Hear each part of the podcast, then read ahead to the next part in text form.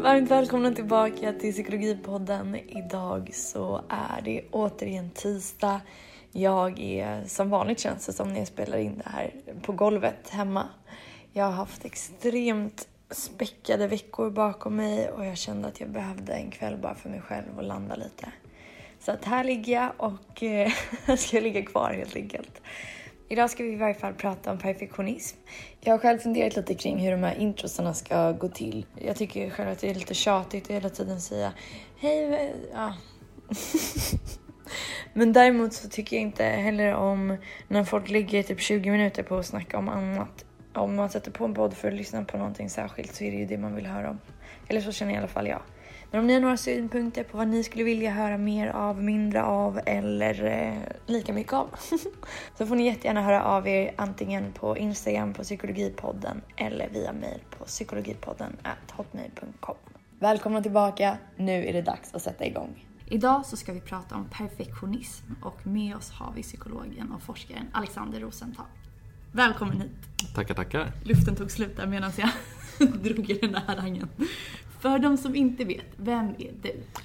Så jag heter Alexander Rosenthal och jag är legitimerad psykolog och är eh, disputerad och numera postdoc på Karolinska institutet. Något som heter Centrum för psykiatriforskning. Eh, och innan dess har jag varit på Stockholms universitet och så är jag också ibland på UCL i London där jag bland annat forskar om perfektionism som dagens ämne handlar om.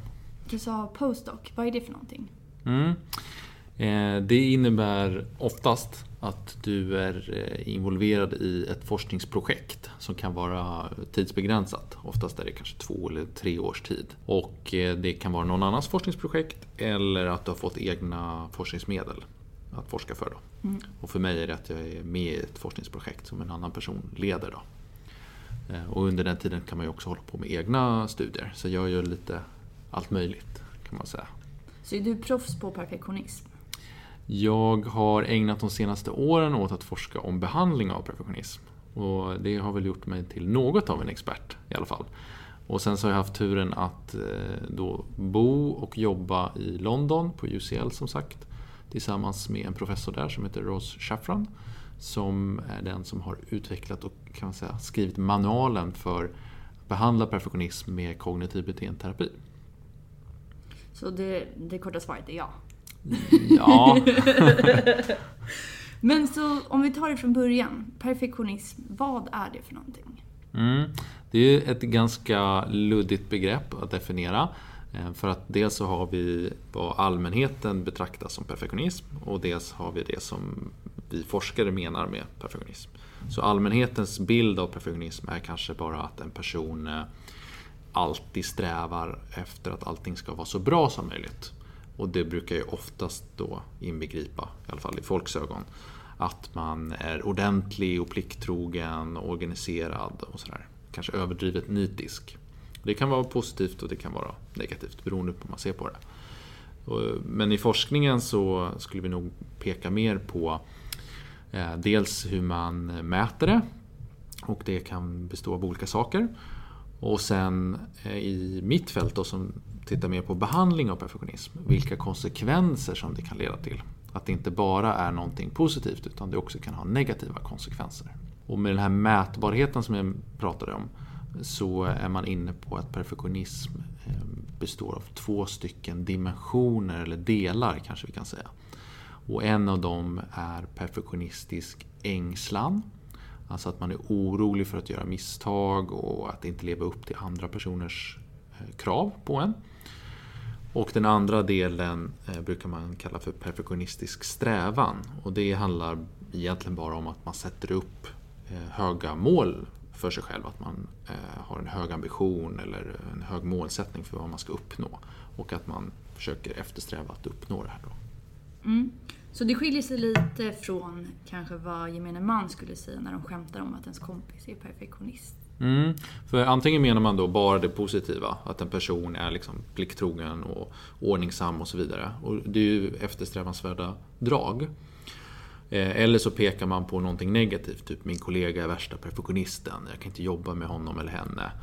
Eh, och då kanske man pekar mer på att personen är överdrivet rigid, har svårt att släppa taget om saker, inte särskilt flexibel. Så. Men oavsett om det är det positiva eller negativa så kommer man kanske inte in så mycket på konsekvenserna som det kan leda till för den här personen. Då. Eh, och det är man mer inne på då om man försöker verkligen mäta vad perfektionism är och eh, liksom grotta sig ner i definitionen. För då är man inne mer på att perfektionism absolut kan ha positiva drag. Men eh, för många människor så kan det också leda till negativa konsekvenser i sitt liv. Att man mår dåligt psykiskt eller att man får problem i nära relationer till andra människor eh, och så vidare. Så att, eh, jag skulle säga att allmänhetens bild av perfektionism är ganska förenklad jämfört med hur vi skulle se på det i forskningssammanhang. Mm. Men om man då tittar på konsekvenserna, du nämnde några. Vad finns det för fler konsekvenser som man tittar på? Mm. Eh, så det som eh, kan bli problematiskt för en person som uppvisar de här negativa sidorna av perfektionismen det är att man ständigt går runt med en oro eller ängslan över att inte leva upp till andras krav eller att man är rädd för att göra fel och att man ska bli negativt bedömd av andra för att man gör fel. Eh, och det är då väldigt ångestdrivet, tänker man sig. Eh, så man kan säga att det ligger väldigt nära ihop med det som man brukar prata om när man pratar om ångest och oro. Sen kan de negativa konsekvenserna vara att det går ut över ens relation till andra. Alltså att om man är en person som har svårt att släppa taget om saker, allt måste vara perfekt, man är väldigt orolig för att bli negativt bemött. Då eh, kanske man inte riktigt kan jobba så bra ihop med andra människor, man vill göra allt på egen hand. Eh, man kanske gör saker och ting väldigt inflexibelt och rigitt, vilket ens partner kanske inte tycker om. Man ska liksom alltid göra saker på ett visst sätt. Eh, och det kan också innebära att man distanserar sig väldigt mycket från andra människor. För att man tycker att antingen lever inte de upp till mina krav. Eh, eller så är man rädd för andra för att jag kommer aldrig vara bra nog i deras ögon. Så det, kan ju också vara en aspekt på det. Och sen så pratar man mycket om perfektionism som ett problem inom liksom mitt forskningsfält. Eh, därför att det kan leda till en, en, att man har en självbild som är väldigt baserad på att man lyckas prestera inom bara ett eller väldigt få livsområden. Så vad det betyder är helt enkelt att jag är bara värd någonting om jag gör tillräckligt bra ifrån mig i skolan till exempel, eller på jobbet. Så att man får en ganska snäv eh, liksom bild av vem jag är som person och att man är duglig baserat då på väldigt få saker i livet. Och vad för saker i livet är det som folk vanligen brukar basera sin självkänsla eller självvärde på? Mm, det är mycket det här med prestation. Så det är prestation på jobbet, prestation i utbildning eller skola, prestation inom idrott. Och sen ofta saker också kopplat till utseende. Alltså eh, om man har tillräckligt med muskler eller att man ser ut på ett visst sätt i ansiktet eller liknande. Så det är framförallt de områdena kan man säga. Men man kan ju eh, liksom vara perfektionism inom egentligen vad som helst. Så. Men det är framförallt de här områdena som ställer till problem för en. Man kan väl säga att man kanske har en eh, tendens att vilja göra saker på ett visst sätt och att vara strukturerad och ordningsam och så vidare. Och det genomsyrar liksom de flesta områden i livet. Men när det kommer till den här biten som handlar om att basera en alltför stor del av sitt egenvärde eller sin självbild då är det oftast kopplat till ett eller få livsområden. Och det betyder ju också att liksom hela ens bild av att jag är värd någonting står och faller på att jag lyckas inom just det här. Sen kanske det andra är liksom mindre relevant för en. Mm. Så om jag inte klarar av att få högsta betyg i alla ämnen i skolan så är jag värdelös. Mm. Mer eller mindre. Så det låter som att perfektionism hänger ihop ganska mycket med kontroll. Ja, så kan man säga. Man vill gärna vara säker på att eh, det jag gör kommer att resultera i liksom, det bästa möjliga utfallet. Att jag får bästa betyget eller att alla älskar mig eller att jag alltid ser jättebra ut. Eller att jag alltid får ehm, högsta betyg i någon idrott eller blir bedömd på bästa sätt. Eller vad det kan vara. Mm. Ja, för det där funderade jag också på med perfektionism. När jag försökte liksom definiera det för mig själv så tänkte jag så här, men är det att man vill vara bäst på någonting?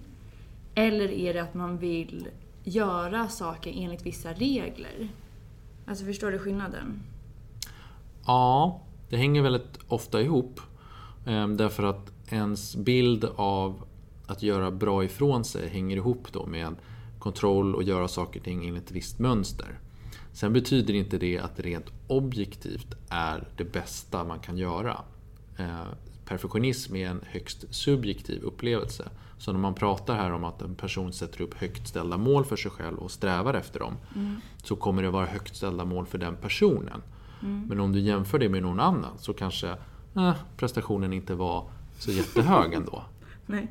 Så att det är alltid upp till en själv eh, vad, vad de här eh, standarderna eller nivåerna eller målen är för någonting. Mm. Om de är höga eller låga. Men där kan man ju tillägga att det finns ju ett, ett starkt samband mellan perfektionism och det man brukar benämna då som eh, tvångsproblematik. Alltså tvångssyndrom och eh, den typen av psykiatriska svårigheter som man kan ha.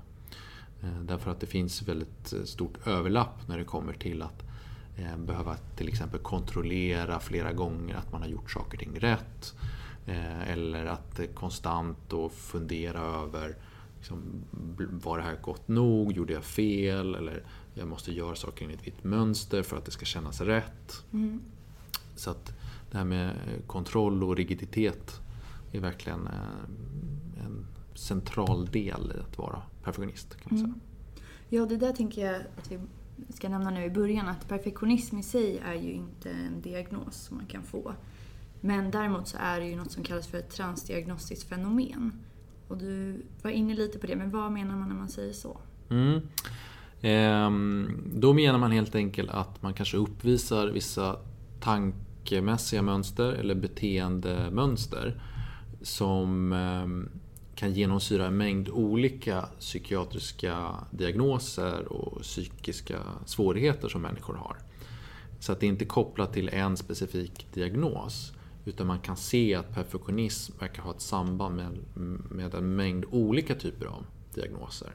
Så tvångssyndrom är ett typiskt exempel där personer som skattar väldigt högt på perfektionism på olika självskattningsformulär de tenderar också att ha större svårigheter vad gäller tvång. Mm.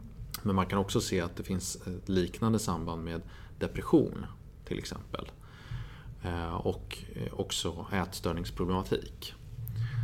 Så att eh, transdiagnostiskt här betyder helt enkelt att det som är gemensamt för många olika diagnoser det kanske är den här perfektionistiska tendensen som man kan se hos många människor. Mm. Och ibland så slår det ut och yttrar sig som tvångssyndrom, ibland kanske det är mer depression, ibland är det ätstörningsproblematik.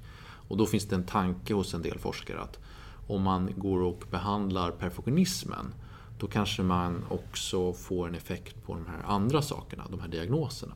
Så att man kanske inte alltid behöver jobba med liksom, ditt tvångssyndrom. Utan jobbar man med perfektionismen så kanske man får goda resultat på tvånget och alla andra diagnoser som man kanske har. Och har forskningen visat det också? Ja, eh, i alla fall så tillvida att man kan se att om man behandlar perfektionism så påverkar det också personernas liksom, självskattade symptom på andra problem. Som tvång och depression och ätstörning. Sådär. Ehm, sen är ju frågan om man ska lägga upp en behandling och säga att man ska behandla så många människor som möjligt för att få bästa möjliga effekt. Ska man jobba med den enskilda diagnosen eller ska man jobba med det här transdiagnostiska fenomenet som perfektionist? Där finns det ingenting som säger att det ena eller andra skulle vara bättre. Så det är svårt att säga att perfektionismen är liksom nyckeln till framgång för all psykisk ohälsa. Men däremot så verkar det vara så att om man väver in det här med perfektionism i en behandling för en viss diagnos så kan man hos vissa kanske få bättre resultat. Mm. Och också förhindra att personen får tillbaka problemen. För det är också en tanke med perfektionism att om man har det här draget hos sig eh, så finns det en risk att man eh, får tillbaka sina problem. För att det finns ett underliggande mönster där som lätt leder till de här diagnoserna. Mm. Så att det kan vara bra att ändå ha det i åtanke att vi måste jobba med den här grejen också. Mm. Ja, det där är väldigt spännande. Och sen så sa du ju perfektionism, eller det här draget som kanske vissa människor uppvisar. Mm. Är perfektionism ett personlighetsdrag? Mm. Eh, det beror lite på vilket perspektiv man, man anlägger. Sådär.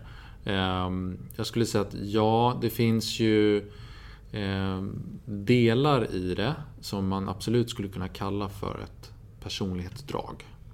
Eh, alltså det är mer av en, eh, en egenskap eller eh, en del av sig själv som man uppvisar i många olika sammanhang. Precis som att man kan vara eh, väldigt ordningsam eller man kan vara väldigt neurotisk, alltså man är väldigt ängslig.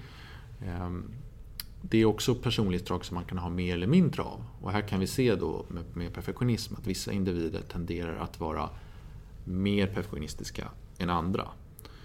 Ehm, och det tycks också komma rätt tidigt i livet. Och då finns det en del forskare som menar att det kanske är mer av en, en, en egenskap eller ett personlighetsdrag. Eh, som sen då skulle kunna utvecklas till problem, men det behöver inte göra det. Har man hittat några andra uppkomstfaktorer utöver att det skulle vara någon typ av medfödd? Mm. Man tänker sig då att, att det finns säkert eh, en del eh, medfödda anlag som leder fram till utvecklingen av perfektionism. Eh, man brukar prata om temperament mycket när man pratar om barn. Att ett barn kan ju vara väldigt utåtriktat eller inåtvänd.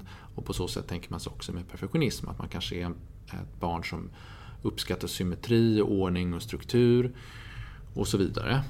Eh, men sen så är teorin att det här förstärks eller försvagas beroende på vilken eh, uppväxt man har. Så att om man själv har föräldrar som är lite av perfektionister så kommer de ju förmodligen att förstärker de här dragen hos barnet.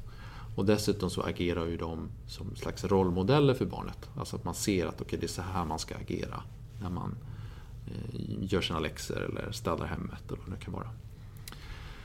Så att det är liksom den interaktionen som förmodligen gör att vissa utvecklar perfektionistiska drag i större utsträckning än andra. Eh, och sen så utöver det så, så är det mycket rimligt att tänka sig att eftersom samhället ofta premierar och uppskattar de här dragen så förstärks det ytterligare av liksom skola, av vänner, av omgivning. Så att har man det med sig från början så blir det säkert starkare och starkare allt eftersom. Men det behöver inte vara ett problem.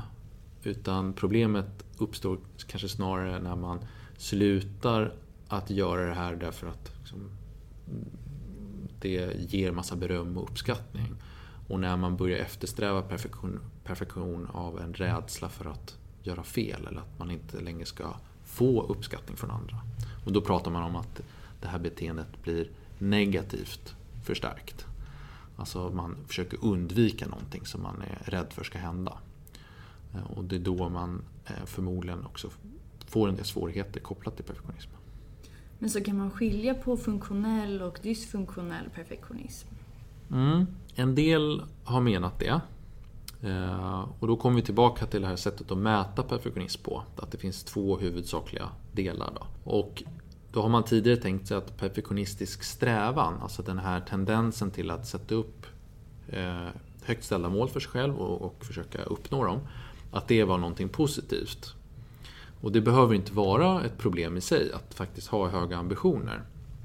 Medan det här ängsliga draget då, det tänkte man sig var mer kopplat just till problem. Men idag så kan man se att båda de här dimensionerna faktiskt har ett samband med psykisk ohälsa, men att de pekar åt lite olika håll. Så det här ängsliga draget, det är tätt sammankopplat med tvångssyndrom och depression och ångestsyndrom rent generellt. Medan det här eh, andra draget som handlar mer om att sätta upp höga mål för sig själv och ha höga ambitioner. Det verkar ha ett starkare samband med ätstörningsproblematik. Så det kan ju betyda att de leder till lite olika problem beroende på vad man har eh, mest av, så att säga. Mm. Och nu, Jag, ska bara, jag har blodstopp i fötterna. Jag måste sätta mig ner. Um, nu kom du in på någonting superspännande, nämligen psykisk ohälsa och perfektionism. Och jag tänker att ofta, till exempel media, när man pratar om saker i samma sammanhang, att man pratar om att perfektionismen har ökat och att till exempel psykisk ohälsa hos unga har ökat.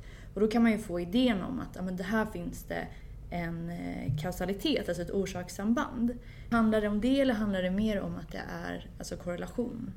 Mm. Att det finns ett samband. Så när man tar det här eh, med att perfektionism har ökat bland unga så kom det ju ut en metaanalys, alltså en sammanslagning av en mängd olika studier för drygt två år sedan som pekade på det. Ehm, men då är det egentligen det här ängsliga draget man menar som har ökat. Det vill säga att fler och fler personer, eh, unga då, skattar en ökad rädsla för att inte kunna nå upp framförallt till andras krav. Och eh, en ängslan av att liksom inte kunna duga. Och det verkar faktiskt öka och tyder kanske på en reell ökning. I alla fall i västvärlden. Och det skulle kanske hänga, kunna hänga ihop med hur samhället utvecklas i stort. Att det är, det är liksom högre krav på unga idag och så vidare. Men sen om det i sin tur har en koppling till det här man brukar kalla för en ökad psykisk ohälsa bland unga rent generellt. Det vet vi inte riktigt. Det är nog för tidigt att säga någonting om. Och dessutom så finns det ju en del som menar att det här med att psykisk ohälsa hos unga ökar mm. eh, faktiskt inte eh, behöver vara sant. Utan det beror lite på hur man mäter det. Mm. Eh, och då finns det framförallt en forskargrupp i Linköping som har studerat det här lite närmare. Alltså vad är det för, vad är det för frågor man egentligen ställer till de här unga? Och hur uppfattar de det om vi skulle gå ut och fråga en ung person. Ja men du svarade på det här viset, hur menade du? Då visar det sig att ja, många av de här symptomen som man kanske rapporterar som att man har magont och man är trött efter skolan och sådär hänger ihop med något helt annat än det vi menar med psykisk ohälsa. Så det är lite luddigt det där om det faktiskt har skett en ökning eller inte. Precis, så när du säger sant Alltså så menar du att man inte vet om det är en reell ökning eller om det handlar mer om hur man mäter eller att fler rapporterar och så, eller? Precis, och då, och då kommer vi också in på det här med att eh, man pratar om psykisk ohälsa i stor utsträckning idag, vilket är positivt. Men det gör också att fler kanske känner igen symptom hos sig själva mm. eh, eller rapporterar att de har symptom hos sig själva som, som egentligen inte motsvarar det vi menar med psykisk ohälsa. Mm. Och sen att tillgängligheten till eh, vård är större idag, vilket kanske förklarar varför fler också söker hjälp. Och det är ju bra på ett sätt, men det behöver inte betyda att det är fler idag som har psykiska problem än tidigare. Nej, precis. Men om vi tittar på de sambanden som har funnits, då sa du att med perfektionistisk strävan, eller det som på engelska kallas för perfectionistic perfekt engelska, perfectionistic strivings. Ehm, då så sa du att man mer har hittat ätstörningsproblematik. Ja. Vad är det man har hittat där och hur kommer det sig att det hänger ihop mer med ätstörning än med till exempel tvång och andra ångestsyndrom? Mm. Eh, och det baseras ju också då på samband egentligen bara. Att personer som skattar högt på den här dimensionen som handlar om att jag eh, sätter upp höga mål för mig själv och det är viktigt att uppnå de målen. Eh, de skattar jag också högre rent generellt på eh, sådana här formulär som handlar om ätstörningsproblematik. Då. Ehm, sen är frågan, orsakar det ena det andra? Ja, det vet vi inte riktigt än, men det finns ett samband där i alla fall. Och varför det är så snarare än att det är det här ängsliga draget som har en koppling till ätstörningsproblematik. Ehm, ja, det är en bra fråga. När det kommer till det här strävan då, perfektionistisk strävan, så inbegriper ju det att man sätter upp höga mål och det är viktigt för en att uppnå de här målen. Det är mer för min egen skull. Jag tänker inte så jättemycket på hur andra uppfattar mig. Utan det är mer att jag vill verkligen uppnå det här. Ehm, och det är ju drag som man ofta ser hos ätstörningspatienter. Alltså att man ska eh, ja, men helt enkelt vara duktig inom många olika områden och i det så finns också det här kroppsliga idealet som man försöker uppnå. Så att det kanske inte är så konstigt att de hänger ihop. Eh, Medan det här ängsliga draget, det kanske är mer kopplat till eh, oron för att göra misstag, oron för att eh, inte kunna leva upp till andras förväntningar på en och så vidare. Och därför har det också ett starkare samband med ångestsyndrom och depression, mm. tänker man sig. Och det skulle då betyda att om man lägger upp en behandling där man försöker komma åt det här perfektionistiska draget så kanske man måste lägga upp behandlingen lite annorlunda beroende på om det är det här ängsliga eller den här strävansdelen som är det som står i fokus. Då. Så hur skulle de behandlingarna skilja sig åt? Eh, det här ängsliga draget skulle då handla mer om att okej, okay, eh, aktivt göra misstag, göra fel och se blir, katastrof, blir konsekvenserna så katastrofala som man hade föreställt sig. Något som man ofta gör inom kognitiv beteendeterapi genom små, små experiment till exempel. Medan den här eh, strävansdelen kanske skulle handla om att okej, okay, men behöver du eh, basera en så stor del av ditt egenvärde, din självbild, på liksom bara det här väldigt lilla livsområdet? Eller skulle vi kunna se ifall du kan vidga dina vyer lite grann och basera liksom, din bild av dig själv på flera olika saker. Inte bara hur du ser ut, mm. utan också kanske eh, liksom hur eh, du fungerar i relationer till andra människor eller dina hobbys eller fritidsintressen eller vad det nu kan vara. Mm. Så två lite olika ingångar? Ja, så kan man säga. Både ätstörningsproblematik och tvång och ångest hänger ihop med ångest och oro. Mm. Du pratade med en kollega, Marcus, här innan du kom om perfektionism. Mm. Och då så tänkte vi så här, okay, men vad är det egentligen som skiljer ångest och oro från perfektionism? Finns perfektionism om man plockar bort oron och ångesten? Mm. Eh, jättebra fråga. Jag tänker att perfektionism, så som man väljer att se det inom liksom, det här fältet som handlar om behandling av perfektionism, så är det att det innefattar dels tankemässiga mönster men också beteendemässiga mönster. Så det tankemässiga är den här oron då. Så. Eh, man eh, går runt och tänker att jag kommer aldrig kunna leva upp till andras krav på en eller tänk vilken katastrof det blir om jag lämnar in en eh, tenta här och jag inte har alla rätt och så vidare. Och det kan man ju jobba med på lite olika sätt. Vi har varit inne på det här med experiment, att se vad som händer om man lämnar in en uppgift som inte känns helt rätt. Så om vi plockar bort orosdelen, då plockar vi bort den här tankemässiga delen. Så det som återstår då är många beteenden som är typiska hos perfektionister. Och det är till exempel att alltid behöva dubbelkolla, trippelkolla sin uppgift många, många gånger. Eh, och ha svårt att släppa taget om den. Mm. Eh, eller att man alltid måste efterfråga försäkringar ifrån andra. Eh, gjorde jag bra nog? Hur uppfattades jag? Sa jag fel där när jag höll min presentation? Mm. Och så vidare. Och de delarna påminner väldigt mycket om det man kan se hos en del tvångspatienter. Då.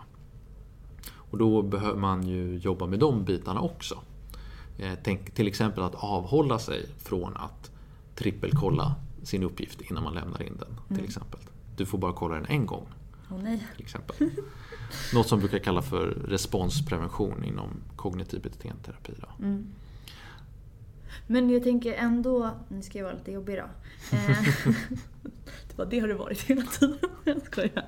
Men om man tittar på de här problematiska beteendemönstren. Skulle de finnas kvar om man plockade bort oron? Um, du skulle nog få bort en stor del av det som ett problem i perfektionism. Ja, det har du helt rätt i. Därför att uh, just den här ängsliga delen av perfektionismen är den som oftast ställer till det. Så, den som är starkt kopplat då till ångestsyndrom och depression som vi varit inne på. Mm. Så det som återstår då är kanske mer det här draget av att alltid behöva eftersträva bästa resultatet. Då. Eh, och det behöver ju inte vara problematiskt för alla, utan det kan till och med vara ett positivt drag. Då. Så att du har helt rätt, att plockar man bort oron så eh, minskar också en stor del av de här negativa konsekvenserna mm. av perfektionismen. Ja men det är intressant med de negativa konsekvenserna av perfektionism för att det är ju lätt kanske att föreställa sig potentiellt positiva konsekvenser av perfektionism. Mm. Eh, och sånt som då eventuellt premieras av omgivningen. Jag tänker när man går på en arbetsintervju och de ofta frågar sig Vad är dina svaga sidor? Eller något mm. sånt där. Och då brukar ju typ 99% säga Ja men, ja, kanske är lite för perfektionistiskt, lite svårt att släppa den där uppgiften. Ja. Eh, men det ligger ju faktiskt någonting i det. Mm. Vad finns det för negativa konsekvenser av perfektionism? Ja, eh, vi har varit inne lite på det här med kopplingen till psykisk ohälsa och det kan påverka ens relationer och så vidare. Men det där är ett utmärkt exempel på när det kan slå över och bli ett problem. Just att man är inflexibel. Man blir ganska rigid kring hur uppgifter måste skötas. Jag måste alltid eh, vara 100% förberedd inför en tenta för att jag ska gå dit och skriva den. Eller jag måste vara 100% säker på att eh, jag kommer få alla rätt, annars kommer jag inte lämna in eh, mitt prov. Eh, eller jag måste utföra uppgiften enligt det här mönstret. Eh, annars kommer jag inte göra den. Liksom. Så rigiditet, inflexibilitet är eh, det som gör att perfektionismen blir ett problem, skulle jag säga. För om du har högt ställda krav på dig själv, alltså du tycker att det är viktigt att eftersträva en viss nivå i ditt arbete, låt säga. Eh, men du är helt öppen inför att göra fel. Du är helt öppen inför att göra annorlunda nästa gång. Alltså du är mer av en flexibel person. Och då kommer förmodligen inte den här strävan mot höga nivåer orsaka några problem. Så att det är bristande flexibilitet tror jag som är det största bekymret för perfektionister. Mm. Ja, för rent spontant så tänker man att, eller tänkte jag i alla fall, att perfektionism hänger ihop med produktivitet. Men mm. sen så när man tänker ett varv till så slås man ju av det som du precis sa. Att, att om man har sådär hö, högt ställda krav på sig själv och någon idé om hur, vad som är perfekt och hur man ska komma dit. Mm. Så kan ju det också bli hindrande. Att man börjar prokrastinera, vilket ju är ditt andra superduper ämne. Just det. Och det är jätteintressant därför att när ehm, det kom ut en jättestor metaanalys kring prokrastinering, alltså en sån här sammanslagning av olika studier, 2007. Då konstaterade den forskaren att nej, det finns inget samband mellan perfektionism och prokrastinering. Men då hade han inte tagit hänsyn till det vi varit inne på, att perfektionism har två delar. Så klumpar man ihop det, då har det inte ett samband. Men om man tittar på dem eh, enskilt, då kan man se att just det här ängsliga draget är korrelerat till prokrastinering. Vilket eh, är ganska rimligt om man tänker sig att jag är orolig för hur slutresultatet kommer bli eller hur jag kommer bli bedömd av andra när jag lämnat in min uppgift. Låt säga. Då finns det en stor risk att jag skjuter på den. Och gärna kanske behöver göra om den flera gånger innan det blir klart. Så där finns ett samband. Medan den här andra delen med en, en strävan efter att göra så bra som möjligt. Då är sambandet omvänt. Det vill säga att det minskar då prokrastineringen. Så att det gäller också att vara noga med hur man liksom definierar perfektionism för att förstå de här sambanden. Så du har helt rätt. Är man väldigt ängslig av sig som perfektionist då är man inte mer produktiv. Men är man däremot den här mer eftersträvansamma personen då kanske det är snarare ett bra drag. Mm. För då gör man saker i tid. Så, det är viktigt för en. Så då kan det vara hjälpsamt. Mm. Jag funderade på en till sak som kanske nu, frågan kanske inte hänger ihop med exakt det du pratade om nu. Men det här med att om perfektionism skulle vara ett personlighetsdrag, eller om det är det, eller delvis är det. Hur kommer det sig då att man inte är perfektionistisk i alla omgivningar eller i alla miljöer? Ja. Ehm, det är en jättebra fråga. Jag tänker att den grundläggande liksom, temperamentet eller egenskaper man har kanske är att man vill att saker och ting görs på ett visst sätt, man är ordningsam, strukturerad och så vidare. Men så länge det inte betyder så mycket för en, alltså att man baserar en alltför stor del av sin självbild på att prestera inom det här livsområdet. Då kanske man ändå är flexibel nog att kunna släppa taget om saker och ting. Mm. Så jag tror att det är just interaktionen mellan sammanhanget och hur du är som person mm. som ställer till det. Eh, och där kan man också se att eh, beroende på om personen är utsatt för stress också mm. så påverkas det här sambandet. Då. Så att perfektionism kanske funkar jättebra så länge du har full kontroll över situationen. Men när saker och ting ändras i din närmiljö som utsätter dig för stress så kanske inte du klarar av att upprätthålla dina höga nivåer som, som du vill uppnå. Mm. Och då slår det över så att du blir ännu mer perfektionistisk i dina drag. Alltså du drar till lite extra med det här att kontrollera, säkerställa mm. att allting blir rätt och så vidare. Mm. Fast du egentligen inte har tid eller resurser till att göra det.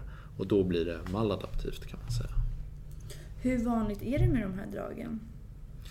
Det är jättesvårt att säga. Det går inte att sätta en siffra på det. Just eftersom att perfektionism inte är en diagnos så har vi inga kriterier att utgå från för att fastställa när det är ett problem.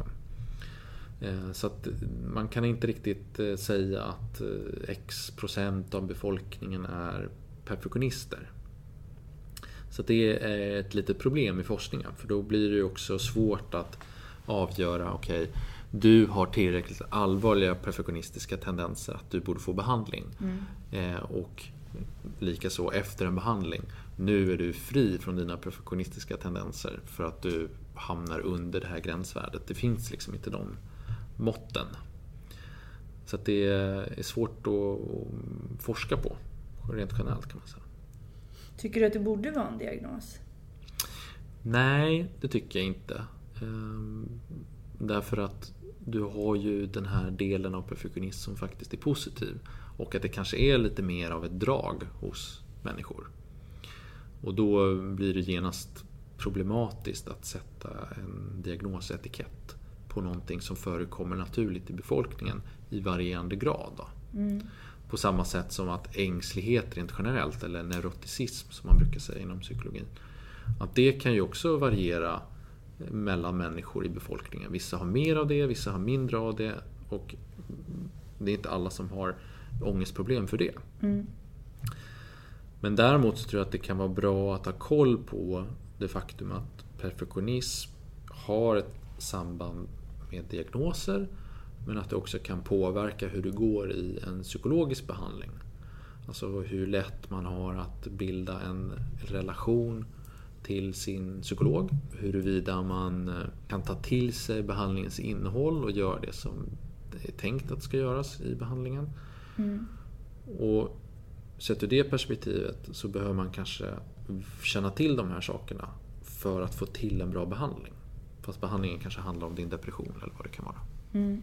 Ja, precis. För att alltså, i psykiatrin till exempel, då måste du ju ha någon diagnos för att få en behandling. Mm. Eh, och ofta då antingen transdiagnostisk behandling, alltså ja, flera olika diagnoser, samma mm. behandling, eller en specifik behandling. Men jag tycker inte heller i och för sig att det ska vara en diagnos. Men frågan är ju om det nu är ett personlighetsdrag, är det värt att man, alltså ska man då problematisera det och behandla det? För behandling är ju för någonting som är sjukt eller avvikande. Ja, man kan behöva väva in det i behandlingen. Men det beror ju förstås på vad söker personen hjälp för.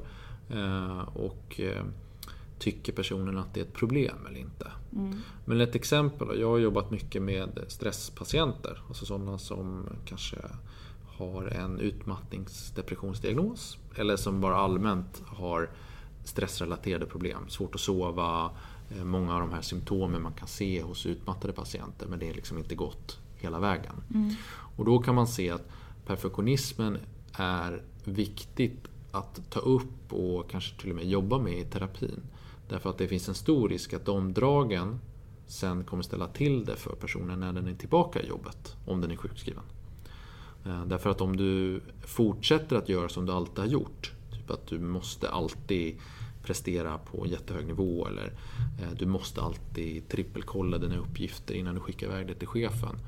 Då kommer du förmodligen att bli väldigt stressad i arbetet och riskera en ny sjukskrivning längre fram. Då. Mm. Så att det är värt att uppmärksamma. Sen är det inte alltid så att patienten kanske håller med om att det här kan ställa till det. Just eftersom perfektionism också har många positiva sidor.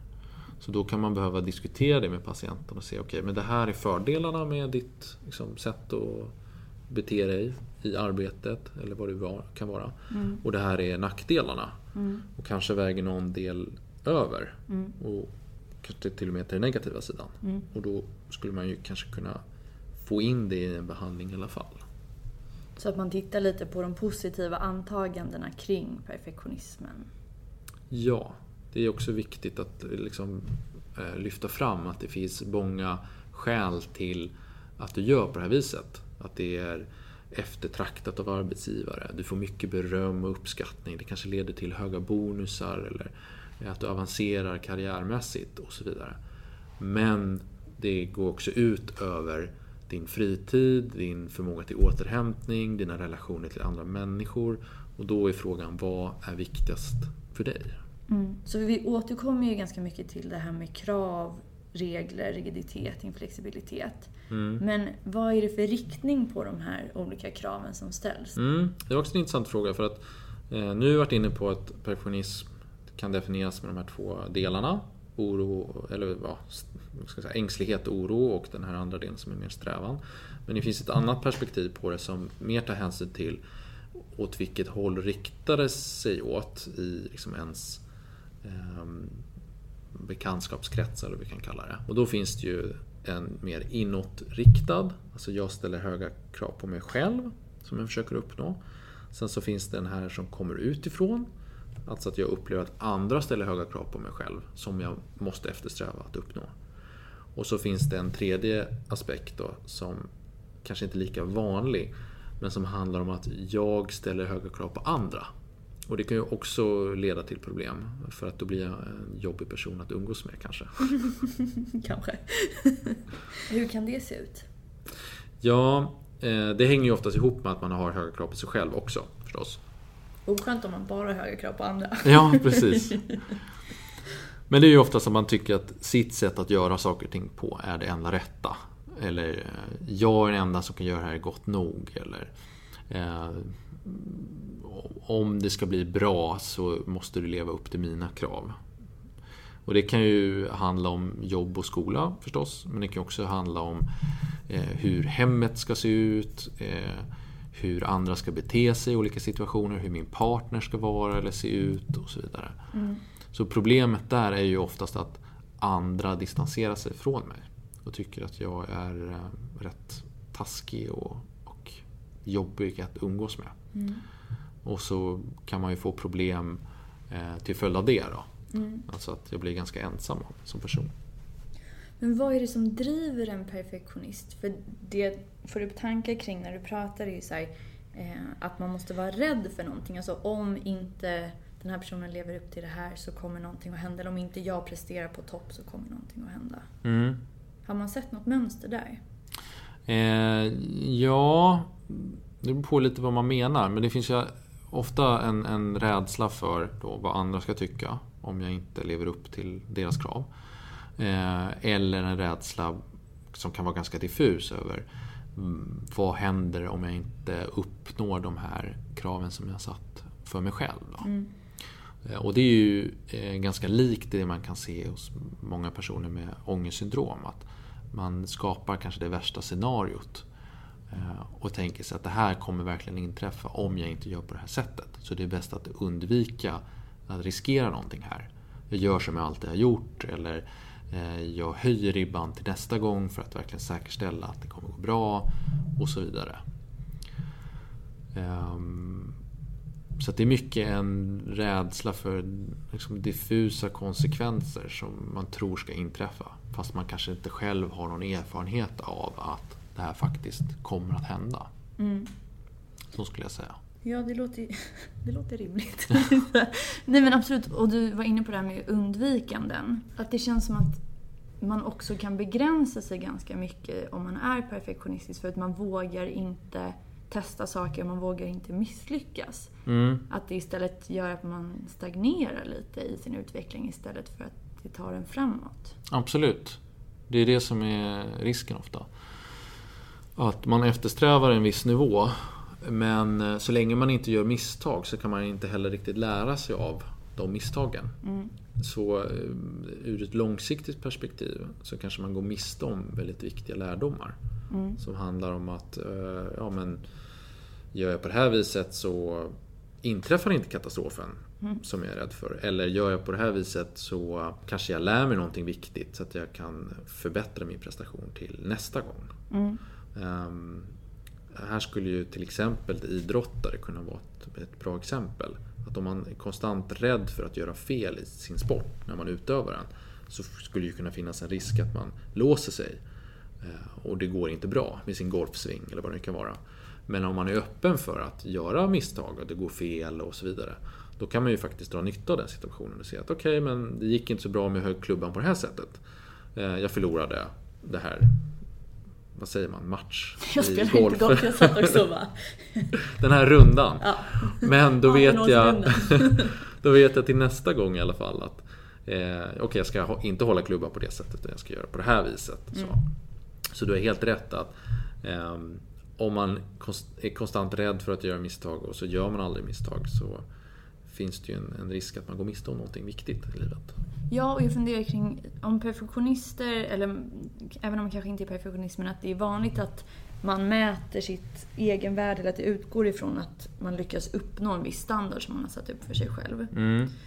Men så tänker jag tillbaka på när jag var yngre och så tänker jag att så här, fick man någon övning i att misslyckas? Ja. Och därför blev det någon aversion mot att misslyckas istället för att se det som... Att inte lyckas behöver inte vara ett misslyckande. Nej, exakt. Och där finns det ju en risk då ifall föräldrar eller omgivning eller vad det nu kan vara krattar manegen och försöker säkerställa att man alltid ska gå ifrån en prestation med en känsla av att man har lyckats. Eh, Det är faktiskt bra att eh, stöta på hinder och motgångar och inse att man överlevde det. Det var inte så farligt och att man till och med kan lära sig någonting av den här situationen.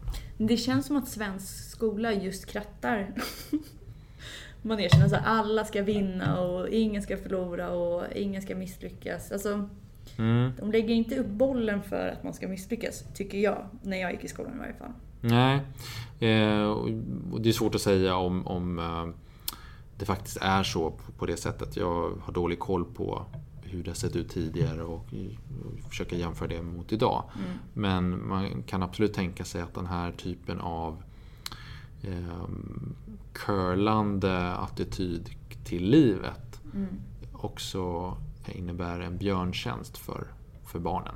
Helt enkelt. Därför att då går man kanske ut med en slags föreställning om att eh, jag är bäst i världen, eh, jag klarar av allting, Alltså, att misslyckas är problem. för om man väl då stöter på motgångar så är det en, en stor katastrof. Då. Ja, det är nu när vi sitter och pratar, så det är intressant att, att, det, att man antingen lyckas eller misslyckas och så glömmer man allting som finns däremellan. Mm. Nej, men det, är ju, det är klart att det finns ju objektiva mått på att lyckas och misslyckas. Mm. Eh, I idrott till exempel. Men det betyder ju inte att hela din identitet står och faller på det här. Så att det kan vara eftersträvansvärt att få högsta poäng i simhopp. Eh, Men om du inte får det så kanske du kan lära dig någonting av det. För att förbättra din prestation till nästa tillfälle. Då. Så kan man väl säga. Men precis, men är det vanligt att man jämför sig med andra om man är perfektionistiskt lagd? Ja, och oftast på ett sätt som blir ganska skevt. Det vill säga att man inte ser nyanserna i prestation eller eh, måluppfyllelse. Eh, Så någonting som man lätt eh, lägger märke till om man sitter med patienter som är väldigt perfektionistiska är att alla andra är bäst eh, och jättebra på det här. Jag är jättedålig, till exempel. Och alltså måste jag eftersträva att liksom efterlikna min, min omgivning på, på en viss aspekt eller faktor. Då. Men man missar att se att ja, men, en del presterar jättehögt och jätteduktiga på allt möjligt. Och så har du några som är lite sämre och några som är lite sämre och så några som kanske till och med är sämre än vad jag är. Alltså att det finns en, en stor gråskala. En, en, ehm, ett kontinuum där man skulle kunna placera ut olika människor. Så en stor del av en behandling för perfektionism handlar ju också om att få upp ögonen för de här nyanserna.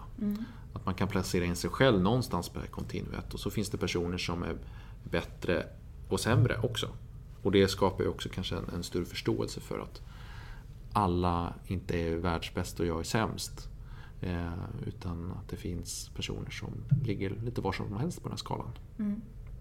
Ja, jag har träffat flera människor också som, alltså om man ritar upp det, och nu kan man inte rita i podden, men okej, jag ska förklara vad jag Du kan syntolka. Du bara, jag har ingen aning om vad du Ritar ritar. upp ett par eh, ringar här. Okej, det här är människor. med Människor. Ja, men då är det ofta att, att ehm, ja, men till exempel unga som är inne mycket på sociala medier så kan de Mm. säga ja men den här personen den tränar ju fem dagar i veckan. Och så väljer de ut då en bit av en person. Yes. Och sen så tar de nästa person. Om den här personen har ju, den här är mitt drömjobb. Så har man valt ut en bit av den personen. Mm. Och så fortsätter det. Om den här personen är, har en partner som jag verkligen skulle vilja ha. Ja, som man valt ut. Och sen så istället för att jämföra sig med en hel person så plockar man ihop de här små bitarna Just det. som jag har ritat så fint här. Ser ut som små svampar nu. Eh, och jämför sig med en person som egentligen inte ens finns. Ja, precis. Det, det, man skapar en stereotyp bild av vad det innebär att vara lyckad till exempel. Och det grundar sig på att man tar det bästa från olika individer och skapar den här superpersonen. Och då ska man ju också tillägga att i sociala medier så finns det ju en övervikt av liksom positiva och bra saker om en själv som man lägger ut. Och mindre av det här som gått dåligt eller negativt. Mm. Så jag tror för att många, för många unga människor så finns det en risk med sociala medier i att man får en väldigt skev bild av vad som är verkligt och inte. Mm. Man tror att allt som läggs ut är eh, en, en direkt representation av verkligheten. Mm. Men man kanske har plockat ut det bästa från sina liv. Liksom. Mm. Mm. Det blir ju väldigt fragmenterade bilder av alltså vad som pågår i verkligheten. Absolut. Om det är så att man jämför sig mycket med andra, är ens egna självbild hotad till exempel om det går bra för någon annan? När det kommer till perfektionister? Ja, det är en jättebra fråga. Eh, inte som jag sett någon forskning kring. Eh, så det är svårt att säga hur man skulle bedöma det. Mm. Ifall det går bra för någon annan. Skulle man vara missunnsam eller inte? Mm. Eh, det har jag faktiskt inget bra svar på. Måste jag erkänna. Men om det går bra för någon annan och det är det enda man ser. Så kanske man skapar sig det här skeva bilden då av att alla andra är lyckade och, jag ligger väldigt långt ner på den här skalan. Mm. Och då blir eh, ens måttstock, eller vad jag ska kalla det, Mm. eh, inte särskilt representativ för, för verkligheten. Då. Nej. Jag säga att tiden har sprungit iväg som vanligt. Jag ska inte inte, dra över mer än vad jag redan har gjort. Ehm, men jag funderar på, om man lyssnar på det här avsnittet, känner igen sig, alltså alla kommer nog känna igen sig till viss grad. Om man tycker att ens perfektionistiska drag eller perfektionistiska sida är problematisk för en, vad kan man göra då? Mm. Um, det beror ju lite på vilka konsekvenserna blir. Alltså om man tycker att det här tar allt för stort utrymme i sitt liv och man märker att okay, jag har ganska ensidigt fokus i min tillvaro. Allting handlar om att jag ska prestera eh, inom ett smalt område. Och det dessutom leder till de här negativa konsekvenserna som jag varit inne på. Det kan ju vara ångest och nedstämdhet, det kan vara stress, det kan gå ut över nära relationer. Då kanske man kan fundera över om det här perfektionistiska draget är så pass starkt att man skulle behöva rucka lite på det. Och då kan man ju söka hjälp, antingen i form av att gå till en psykolog till exempel. Men det finns också bra självhjälpsböcker som man kan utgå ifrån och som kan hjälpa en att ta några steg på vägen i alla fall. För när det kommer till behandling av perfektionism så ska man veta att det viktiga är ju inte att sänka standarden eller kraven som man ställer. De kan ofta vara helt rimliga och, och viktiga att liksom eftersträva. Utan det viktiga är att man blir mindre rigid och mer flexibel. Att man vågar göra misstag. Eh, att man vågar göra saker och ting på olika sätt. Så att man ska inte vara rädd för att eh, liksom, behöva göra avkall på det som är viktigt i livet Mm. för att man tar itu med sina problem. Utan det handlar kanske mer om att skapa en mer flexibel hållning till saker och ting. Och det kan man lyckas med på egen hand också. Har du tips på någon självhjälpsbok? Ja, eh, problemet är att det inte finns en som är jättebra på svenska. Eh, och för de som då tycker att de behärskar engelska någorlunda bra så skulle jag rekommendera en engelsk självhjälpsbok då, i första hand. Och den heter Overcoming Perfectionism, kort och gott. Och den är skriven av Ross Shafran som vi pratade om tidigare då. Som är en av förgrundsgestalterna när det kommer till att behandla och forska på behandling av perfektionism. Och om man skulle vilja lära sig mer om perfektionism och höra mer från dig, vart, vart vänder man sig då? ja, det är en bra fråga. Jag har blivit intervjuad i ett par sammanhang om det här. Mm. Eh, Så om man eh, googlar mitt namn så, så dyker jag säkert upp. Och jag har också skrivit lite grann på, på olika forum på nätet. Där jag förklarar begreppet och lite eh, vilka övningar som kan vara bra att ta till. Sådär. Så det är väl eh, det jag skulle rekommendera i första hand. Då. En googling helt enkelt. Ja, klassisk googling. Klassisk googling. Tack så jättemycket för att du ville komma tillbaka. Tack för att bli inbjuden igen då. Det är ju en ära att få komma två gånger. Ja, bra betyg. Men eh, vi hörs igen nästa vecka allihopa. Hejdå! Hej då!